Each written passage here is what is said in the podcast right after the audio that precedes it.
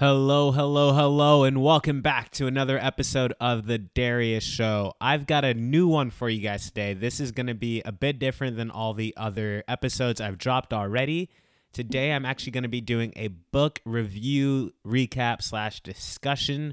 This is going to be on the Wheel of Time, book four, Shadow Rising. If you're not familiar with the Wheel of Time, it's a fantasy book series written by Robert Jordan.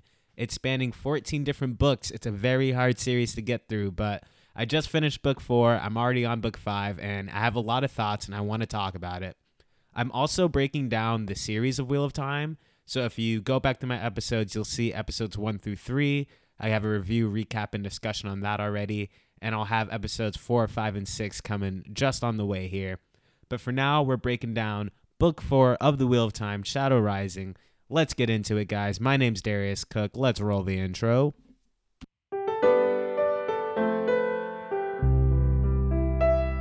It's the Darius Show, y'all already know. Drop your booty to the floor, come give me some more. It's the Darius Show. It's the Darius Show. So, like I said, guys, this is going to be my first time really breaking down a book or any type of book series.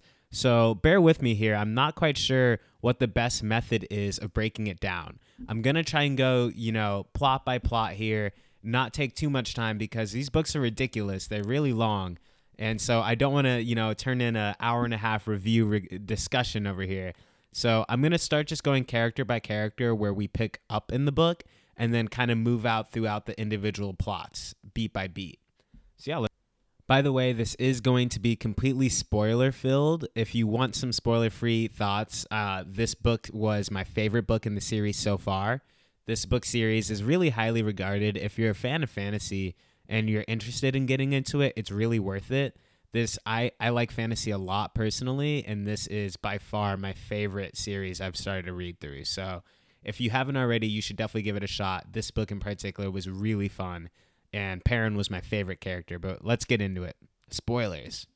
So where this book picks up up at all of our major characters, at least the ones that we've been following from Edmund's Field up to this point, are all gathered at the Stone of Tear, where at the end of the third book, uh, Rand had just recently picked up the Callandor sword uh, pronouncing that he is the dragon reborn to the world essentially this is kind of his his his first time having debuted that information and everyone's kind of just waiting around to see what his next move is at this point a transition has been made officially from the romantic interest being about Rand and Egwene. We've kind of fully moved past that at this point. Uh, both characters are now settling any lingering feelings that they might have had there and now we're fully switched into the gear of Rand and Elayne, which is a weird. It, it's an interesting pairing for me at this point of the book series, especially by the end of this book.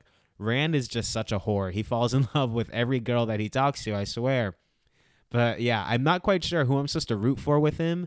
If I'm to take the predictions of Min correctly, then it seems like he's going to be in a sister wife situation, which I'm not quite sure how I feel about that. I do like him and Elayne together, but I'm not sure if they're endgame. You know, I, I'm just not sure how I feel about that yet. The romantic plots with Rand in general, I find more confusing than anything, to be perfectly honest. But that's where we pick up. They've been essentially dating for a few weeks. They are really into each other. They're in that, you know, new couple phase, and they haven't quite defined the relationship, but that's where they are at the beginning of this one. And really, what the first few chapters of this book are doing are establishing the new journeys that each of the characters are going to be going on. Perrin ends up hearing word that Edmund's Field is going to be attacked by by Trollocs, and of course, all of our characters would love to go back home and defend them against this Trolloc raid. Um, however, this hits home most most notably with Perrin because it's it's let out that there's also white cloaks going to Edmund's Field and they're looking for Perrin.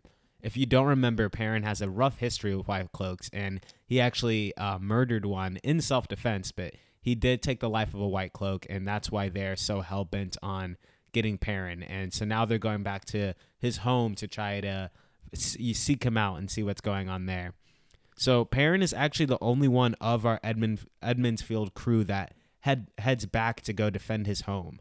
And Perrin's plotline for this book ends up being my absolute favorite because it's separate from everybody else's. He gets to have his own full blown adventure that is not aided by Dr- the Dragon Reborn Rand. You know, he doesn't he doesn't need any of the other ta'veren crazy things going on for him to stand up as his own character. And I think for the purposes of this review, I'm gonna just talk about Perrin's entire plot line. I think that's gonna be easiest rather than trying to jump part by part and switch around to the different points of view as that goes along. So Perrin's on his way back. Of course, he does have his own crew. He has uh he's aided by Faile, which Faile is his new romantic counterpart that was introduced in the latter book. They continue to have a budding relationship in this book series. You, you see the entire journey go from reluctance to affection to a point where the end where they're completely leaning on each other. And it would be not an exaggeration to say that they need each other. They're completely partners by the end of their journey. It was really fun to see those layers kind of break down between the two of them and see Perrin go from he, he's always been a softie, but he tends to have his guard up and the the softening of his character even more so with Faile, who's just hell bent on making this man love her pretty much, or making this man realize that he loves her. Uh, it's it's a nice little relationship, and at this point, they're certainly the cutest couple that we get. There is a lot of romance that happens in the Wheel of Time. It's one of the many aspects that the show, excuse me, that the book series does really well. But at this point, Perrin and Faile, that's that's that's goals right there. They're the best couple for sure. He is also joined on this journey by Loial, who is our resident ogre tree hugger bestie boy. Loial, this is a great book for Loial too. There's a lot of books, especially like the first two, where it feels like Loial is overlooked a lot. He's very present and he always has that charming, nice demeanor where he kind of everyone he just wants everyone to get along and of course you'll break his heart if you need to tear a tree down. He's just such a nice character, but especially when he's paired off against Rat, excuse me, Mat and Rand a lot of the time, he just kind of gets steamrolled his ideas and honestly very valid input ends up getting pushed to the sideline. But here he's paired off with Perrin, and Perrin's squad is just much more of a positive squad. They're a lot nicer than some of the different points of views that we follow along with. And it's nice to see Loial get to thrive more so in an environment of people that are a little nicer to him. So, anyways, this is a really good book for him. He carries the team in a lot of ways. The reason why Loial is involved is because he has access to navigate the way gates, which only ogres are really able to do in a safe way and so he he's very necessary to the overall team, and he's very helpful later on during the actual Trolloc battles, and he ends up becoming a, a focal piece to closing off the Waygate at the end and being able to provide some structure to their war. And the other big character that is alongside of them is Gaul. Gaul is a super fun character. I mean, he doesn't really bring too much to the story other than um, just being able to provide uh, someone else that you can trust to bounce off of for Perrin at this point. Um, but he's a cool character. And the situation we find ourselves in when we get back to the Two Rivers is that the folks of Edmund's Field are essentially caught between the Trollocs and the White Cloaks. The Trollocs have been growing in population ever since our main group left, and now it's hitting a critical mass where the Edmund Fielders are having to fight for their lives for the first time ever of course, we know that with their Manetheren blood, that they are they've they've done this before. Uh, their heritage has gone through this before. This is a well walked path for them, and they certainly do rise to the occasion. However, because they're not used to this at first, they have to rely on the help of the White Cloaks, which is a terrible situation because, as we are informed by in every interaction we have with them, the White Cloaks are the absolute worst, and they under the guise of doing something that is uh, spiritually and religiously uh, moral, they actually cause a lot more harm than good, and they bring terror to El- Edmund's Field. They had even captured uh, a number of citizens that we got to know in the first book, but most notably Mat's younger sisters. So Perrin, of course, is extremely motivated to break them free as soon as he learns of that fate of course, he is challenged by someone who has stepped up into a power position and kind of taken on a leadership role until Perrin returns. And his name is Master Luc. He's a he's a character that just gets introduced in this in this part of the book series. and he's really interesting. He's he's introduced under a shroud of a lot of mystery. He ends up being the Slayer figure that Perrin encounters in his wolf dreams, and I'm not quite sure if Perrin's wolf dreams are connected to the same dreams as the other girls. But again, we'll circle back to that a little bit later. But this character has taken control, but it's Perrin is fishy of him immediately. Just the way he smells uh, gives him cause for suspicion for him. And some of the calls he makes, if you look at it with a critical eye, it's pretty easy to see that he might not be a character that we can trust. I'm thinking maybe he might get revealed to be one of the Forsaken down the line, but at this point, he's just a character under the guise of being a hunter of the Horn of Valere and is just uh, doing his thing to help out where he can. So he's an interesting character where his plot doesn't quite get resolved at the end of the book, and I'm excited to see where we pick up with him again down the line in the book series. So Perrin leads uh, a ragtag group of young Edmundfielders that have never really fought for the first time, and some with a little bit of experience. And he sets out on a plan to go capture, uh, recapture everyone who's been captured by the White Cloaks. This goes smoothly, and everything goes to plan under Perrin's leadership. This is a, re- I, in my opinion, this is Perrin's book. I mean, you're seeing him step up into the leadership role in such a great and strong, powerful way he commands the pages when I'm reading his sections.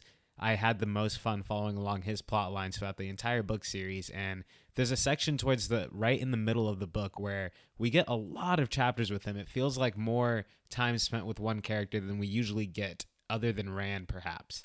But he just it, that that part of the story really leapt off the pages, especially seeing the folks of the two rigor to the, the two rivers really stepping up into being heroes in their own right he gets this reputation of Perrin Goldeneyes, something that he tries to shake throughout this. After he uh, gathers the his folks back from being prisoners, he then sets everyone out on a mission to hunt for Trollocs, is what he says. And at this point, he's really hell bent on revenge. One thing I forgot to mention is promptly he realizes that his entire family had been wiped out by Trollocs. And he's essentially the last Aybara, the last of his name that he's aware of.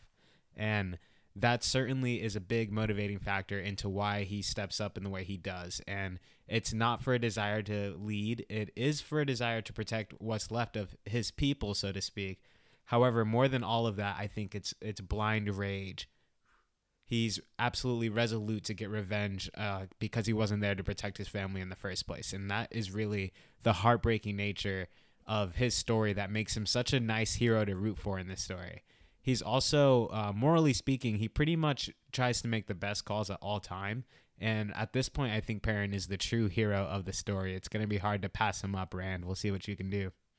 Moving along here, uh, Perrin, uh, Perrin and the Two Rivers, under his leadership, hold off on multiple waves of attacks through, of all the Trollocs, and they do so wonderfully, keeping their damage count to a minimum and by all accounts. However, there's one last big battle left approaching, and this is where his story really comes to a head. And I'm really happy how much it involves Faile. At this point, she's been fiercely committed to staying by his side no matter what, not letting him shoo her off in the face of danger. She wants to be there right with him to make sure he's protected as well. And in in the face of what looks like to be their most dangerous battle yet, the one that they have the least odds of winning, he actually comes up with a plan to send Faile off because she has the most notoriety. It was actually revealed to us that she is of royal blood, which is a huge reveal considering Perrin's basically a werewolf at this point. But um, it's a plan that she can't refuse, and she knows that in part of this plan is that it is a reasonable thing to do, but the other half is that he wants to protect her, and he's desperate for her to not be present for this battle.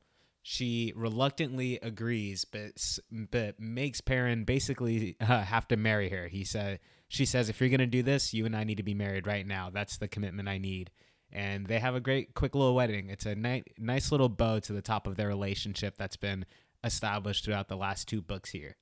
It is a little weird to think about how it's just been over a year since the first book happened and they left Edmundsfield for the first time in kind of all this development has happened, Perrin has fully fallen in love with this woman and ha- established such a strong partnership. And that goes to speak for all of our characters in just a short period of time, not even two years. Uh, they have all miraculously grown in very big ways, and that goes across the board. And we're going to get into those characters soon. I promise not to spend this whole review talking about Perrin's perspective. But in the uh, now that Faile is off and and Perrin can focus on the last battle, it seems like everything is doomed. The Trollocs just won't stop coming. The Edmund Fielders are doing their very best and they're doing an excellent job, but they're sh- they're they're clearly outnumbered and they're, they're not going to be able to hold for much longer. And then in the distance, there it is, uh, a neighboring uh, other part of the two rivers comes to help at the leadership of Faile. She was able to rally up some troops to come help them, and that is what pushes the battle over the edge and allows them to come out victorious. And the the the glory of the the elation that Perrin feels at the height of this battle being finally over and them finally experiencing victory is so strong and you just really feel the love that he has for Faile and the love he has for his hometown and for everyone stepping up the way that they did. And a neat little button that they love to just tap on the end there was very heartfelt was an inclusion of a little boy who was delivering messages to him at the peak of the fight. And it's revealed that this is actually Perrin's cousin. There's actually one more person uh, left alive, and I'm sure that as the story progresses, Perrin and Faile will have children of their own to get his family name back on the map.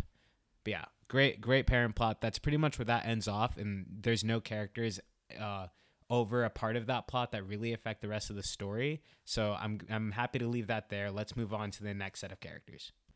Jumping back to where our characters find themselves in the beginning of the book, um, everyone is at the Stone of Tear, and Elayne, as I said before, is like starting a relationship with Rand. However, it's at this point that she's sent away on uh, strong business from the Amyrlin seat herself, and that's alongside Nynaeve. So the two of them are essentially sent on a mission to go hunt down Black Ajah, which is which is a concept that was confirmed in this book to be real, and it's essentially sisters that serve the Aes Sedai that uh, that basically found a way to break their oaths, and they actually end up serving the Dark One. The only problem is you can't identify them because since they broke the oaths, they're able to lie and do other things that other Aes Sedai are vowed not to do. And so they're a very scary threat. And essentially, uh, they Nynaeve and and Elayne are sent on this mission to at the very least identify, get you know, do some spec ops type situation. Of course, this is a very da- dangerous mission, and they ended up they end up being accompanied by Tom Merrilin and I forget his name right now. Juilin, yes, he is a essentially a thief catcher. He's a criminal, but also kind of like a mercenary. He's a pretty cool character. But the four of them essentially go on this long spanning journey and have uh, they get a lot of progress in hunting down the Black Sisters. Certainly for me, the most interesting plot line that was happening for these group this group of characters was between Elayne and Tom Merrilin. It's been hinted at at the past that Tom Merrilin had a history at the in in Elayne's life in the form of a relationship with her mother, the Queen, Morgase. And in this in this book, it gets confirmed because Elayne basically starts to piece back together some distant memories of when she was a small child. But essentially he was his mom he was her mom's lover and a pseudo father figure for her as well. She that dynamic is interesting and it gets a lot of attention so i'm interested to see what they do to develop that later on. What else is happening are major conflicts arising especially from Nynaeve. She actually ends up having a encounter with one of the forsaken named moghedien she is infamous. And when Moghedien encounters these characters earlier on in the book, she is actually able to control them in an instant, and they turn them essentially into puppets that just vie to do her will. Uh, very scary threat, and they don't even realize that it's happening until after the after the fact. They can distantly recall that it even happened. But in this interaction, Nynaeve goes straight up head to head with this person, and uh, Nynaeve does still struggle with her problem where she can only channel when she's completely mad. She doesn't have a fundamental control over her channeling yet, even though she is, as far as we know, the strongest female channeler around. Um, but in this type of situation where it is just face to face with uh, the definitive enemy, she it's no holds bar, and she is actually able to, from what we can see, she uh, is able to take away her ability to channel. She completely shielded her. I'm not sure if she stilled her. It's kind of hard to tell uh, because Morgan Moghedien does make a swift escape, but we are under the impression that she, at the very least, is weakened, and for all accounts, she Nynaeve did defeat one of the Forsaken, which is something we've only seen Rand do at this point. So very impressive. Nynaeve is probably going to be doing some very big things in the distant future. Through Nynaeve and Elayne's perspective, but much more so Nynaeve's, we also see her enter the dream world a lot. And we're further getting a an explanation and an exploration of what this dream world is. Very interesting. The rules are very uh, kind of all over the place, but I, it's a very interesting aspect, and it's something I I am very interested to see how they would pull it off in the live action series, which I'm also watching and reviewing on the same channel. Um, I don't know how they're going to be able to pull that off because so much of the attention around these books lately are going towards that dream world. And I do think it's really entertaining. I think that it's a hard thing to translate to all audiences, though. So, again, I do like the dream world. I'm really excited to see where they keep advancing that plot. And we actually get a lot more of that from Egwene's perspective, which we'll definitely jump into in just a minute here.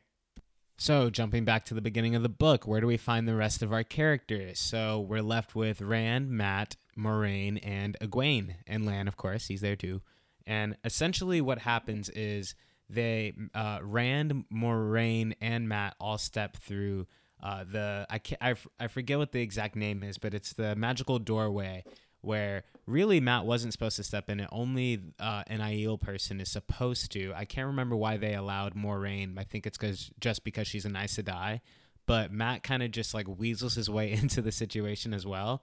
And it's a place where you can go to get answers. And you essentially, the experience of Rand in this place is that he lives, you know, a thousand lifetimes. And uh, seems to be the general experience of what happens. It's a very trippy, overwhelming thing. But it's what it's going through these gates that motivates our players to do what they do in this book. So it's there that Rand finds his answer. And it's a bit of a mystery to us, but we know that he sets out to go with the Aiel, which is technically his his birth people. He is technically by blood an Aielman, at least by the at least by fifty percent. And uh, he wants to go back to Rhuidean with them, basically where they all live at this point. Um, Mat accompanies him because he's told that if he wants to survive, he basically needs to. Very mysterious, but they basically use the fact that he's ta'veren and the fact that Rand is ta'veren that they're drawn into each other, and that way they are sticking together for this period of time. Mat is a fun character throughout the book. He doesn't get very many plots that affect what's going on with the overall plot. You're just seeing his character develop and be there on the sideline to support Rand in some ways, but also just to kind of be around and you see him just grow with the story. Again, he doesn't affect any major plots, but it is fun to see him play with his new luck powers. It's interesting that he doesn't question these abilities, he just kind of rolls with it. And you're seeing his psyche start to slip a little bit as he is always speaking in the old tongue. He's starting to get his current existence mixed up with his memories of his past life where he was a great warrior and those those aspects are shining through every time there's an action sequence Mat is is is being narrated as doing an amazing job holding his own as a fighter and I I feel like he goes relatively unnoticed by everyone in that regard. I don't know why people are not making that a bigger deal, but Mat um he's on the sidelines right now the plot, but he's super cool and developing just as well as Perrin and Rand, which are just those three characters are just so awesome to me. Egwene is traveling along this journey as well, and essentially her initial motivation is to stick with Rand and kind of keep an eye on Rand for Elayne. Elayne and Rand at this point are not quite promised to each other, but something of the sort, and and uh, because Egwene was able to officially move on, she's able to support Elayne in that romantic endeavor, and she's trying to keep an eye on him. But what she also gets along the way is because they're traveling with all the Aiel, she gets an opportunity to learn how to navigate the dream world from the Aiel wise ones, which are basically the best people at navigating the dream world ever. It's through their point of view that we start to see how dangerous it can be and just how like big of a threat it is to exist and navigate that world. And we get that just hit over and over again between uh, the interactions they have uh, as student and master, let's say. And it's through all these sequences that we're continuing to get that great character development for Egwene. I think Egwene is such an amazing character, and because she's so wide eyed, has such a good moral compass, and she honestly goes through a lot. She gets more development than most of the, the characters around. She's had a lot of ups and downs. She's gained a lot of new skills and tasks, and she's rapidly advancing. And she she seems like a character who's going to continue to dip her feet into different pools of of mastery around the world. And we even see that dialogue that she just wants to learn everything and her tenacity. She just makes for a great like main character. Uh, in my opinion, the four core main characters are Egwene, Mat, Rand, and Perrin, and they all just get such a, a, lovely amount of development each, and all their plots are the best. And it's just easy to look at the world through their point of view. Moiraine of course, is sticking right by Rand's side because Moiraine's only goal in life is to make sure that the Dragon Reborn is there to help them in the last battle. You, it's this book really shines a light on how intense that is her like true purpose. I knew that that was her main goal all along, but it seems like this is the, her only reason for living, and everything else is sidelined to that, which I think is just some good character development for her the tension between her and Rand is really bubbling at this point. They cannot get on the same page. Rand just will not trust her, and there's nothing she can say to make him let her in. Meanwhile, she's frustrated because she doesn't want him to make any stupid mistakes. He's still very ignorant. He's still very new to this world, as whereas she's been navigating it for quite some time now. Um, it is annoying to see them just hit that bell over and over again between their characters, but at the very end, it feels like we start to make some progress in that regard but she this honestly isn't a very uh, heavy book for Moiraine. She isn't as prominent. She's very present, but she isn't affecting affecting the plot in in very many major ways, at least as compared to some of the previous books. I do feel like her death is definitely coming soon. I feel like more and more we get strange dialogue from her implying that she's not going to be around forever. I won't be here to help you in the future and stuff like that. So I'm getting major death flags from her. So we'll see if that comes to fruition in the next couple books or so. And of course, you know, I had to save the best for last, and that, of course, is Rand.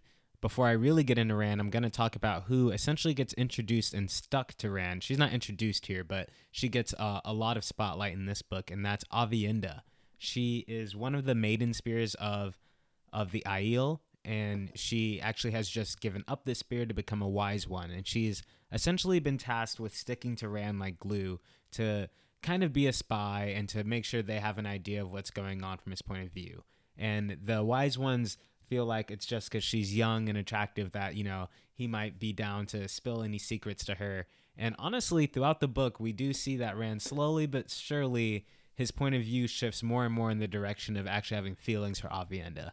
Rand is such a whore. He loves every girl, but uh, we'll see if that ends up becoming a major plot. They they are fun to play off each other because she essentially hates his guts, is going to protect him at all costs, and wants to ensure that he stays true to Elayne, which is her sworn sister.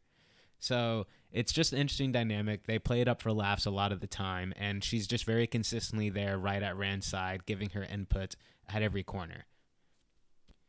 Now, Rand himself in this book has been elevated to a higher status, and he's really just calling the shots around himself. At this point, he has notoriety and he uh, doesn't have any hesitation with presenting himself as the dragon first. Up until this book, he's always been Rand first, and then you kind of find out he's the dragon, but he'll try to keep that a secret. But now he's firmly walking with that identity, and with that comes status and esteem and he's becoming more removed from the audience's point of view. Uh, even just as a reader. So, I mean, all, all, all this time from book one to book four is the one I'm reviewing right now. We see you you can see it from the point of view of his friends that slowly but surely they're they're not being on the same page with Rand and he's not sharing anything with them. And that's the same for the audience. Even though we spend a lot of the book from Rand's point of view, we're we're not getting let in on what his plan is all the time. We know what his motivation is and he's planning to do something crazy, but we don't know what that specific plan is. So Rand more and more becomes this this uh, this character that becomes larger than life, even for us, for definitely all the characters in the book, but certainly us, the audience, as well. Uh, something Egwene repeats over and over again is that his hell is swelling, his head is swelling like a melon, and that isn't not true. However, the time that you do spend from the point of view of Rand, you do see that he does still have his wits about him. He hasn't gone quite mad. It's just the pressure of everything that's happening is changing him as a person, and because he's behaving so differently and so boldly, it seems like he's going mad from other people's point of view but from what I can see in his internal monologue, he's still very level headed and is making reasonable decisions. Lanfear is a character who is a Forsaken, who got revealed to us at the beginning of this book. And essentially, Lanfear had already been interacting with Rand for a while now. She had disguised herself as the Selene character from book one. Uh, that kind of navigated him uh, when she when he teleported using the teleportation rock. I can't remember what it's called right now. This is a big fantasy world. It's a lot to keep track of. But uh, Selene was very ethereal, very mysterious at the time, and now that we know that this has been Lanfear, who is very evil and sadistic all along, um, it's she definitely makes for the most terrifying villain that we have in the fray right now. Of course, the Dark One is terrifying. Uh, Myrddraalar, Trollocs, you know, the whole nine yards. But Lanfear is an interesting one because she isn't on any one side except for Rand. She certainly doesn't see Rand as himself. She sees him as uh, Lews Telamon, his former self. But she is still committed to protecting him at all costs and ruling by his side. He, she doesn't necessarily want him to to be controlled by the Dark One. She is certainly working for the Dark One as it is, but her grand plan is for the two of them to be uh, ruling the world together. So it's really interesting. She's very vindictive. She's very jealous. Every time he expresses interest in another girl, she gets all crazy about it and whatnot. But she's introduced at the beginning, and then she comes back in later on. We find out she's been tagging along with our crew again in disguise the whole time. And that reveal was definitely a shocker to me. Having her back in the fray is always just very scary. Before we get into that part, essentially, once we make it to Rhuidean, everyone's been waiting to find out what Rand's going to do here, what is going to happen. And essentially, he reveals himself to be the dragon. Uh, at the same time, Rhuarc claims that he is the dragon, and we immediately get the struggle between the two characters. This is kind of the major conflict we've known that Rhuarc was going to. We we know that we couldn't trust him for a long time now, and now we finally figure out why he's been developing this scheme all along. Of course, Rand is able to prove without any shroud of a doubt that it is him because he can report about what happened in the gate, and only the wise ones of the village can uh, would know the secret. And essentially, he reveals to everyone there that their whole way of life is a lie because their ancestors were not uh, they were not warriors of the spear, which is what the Aiel are right now. They used to be uh, follow the way of the leaf, which is basically a hippy dippy no weapons, no violence type of religious lifestyle. And now this whole their whole society has been defined by the opposite of that, which is being raised by the spear. So naturally, this is terrifying news for everyone. They've basically their idea, their whole ideal about themselves have been has been completely twisted, which provides our answer to the prophecy that's been repeated throughout the entire book and multiple books now. Honestly, that Rand would would be would break the Aiel. He would basically do them in. And there's a lot of ways to look at that, but it's perhaps already been done just by breaking their identity of themselves. So, assuming that's the fulfillment of the prophecy and there's not anything disastrous to happen after, I'm really excited to see what what we do with the Aielmen after this now because they're kind of a big question mark at to this point. So yeah, he's revealed to be the dragon truly, and there's a mixed response, but it's also at this point that Natael, who is a new gleeman that's been following our group since about halfway through the book in the Aiel Waste. He's been sticking around, he's been an interesting character on the sidelines, but he reveals himself to be a Forsaken too.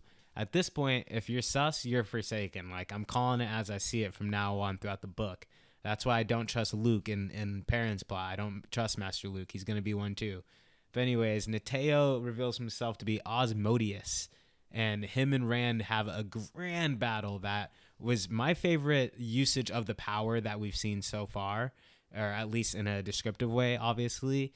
Uh, it was just super fun. I felt like I was really seeing it happen. And usually, if I were to have a critique throughout the book series, is that I usually get a little lost in their big ending battles of each book.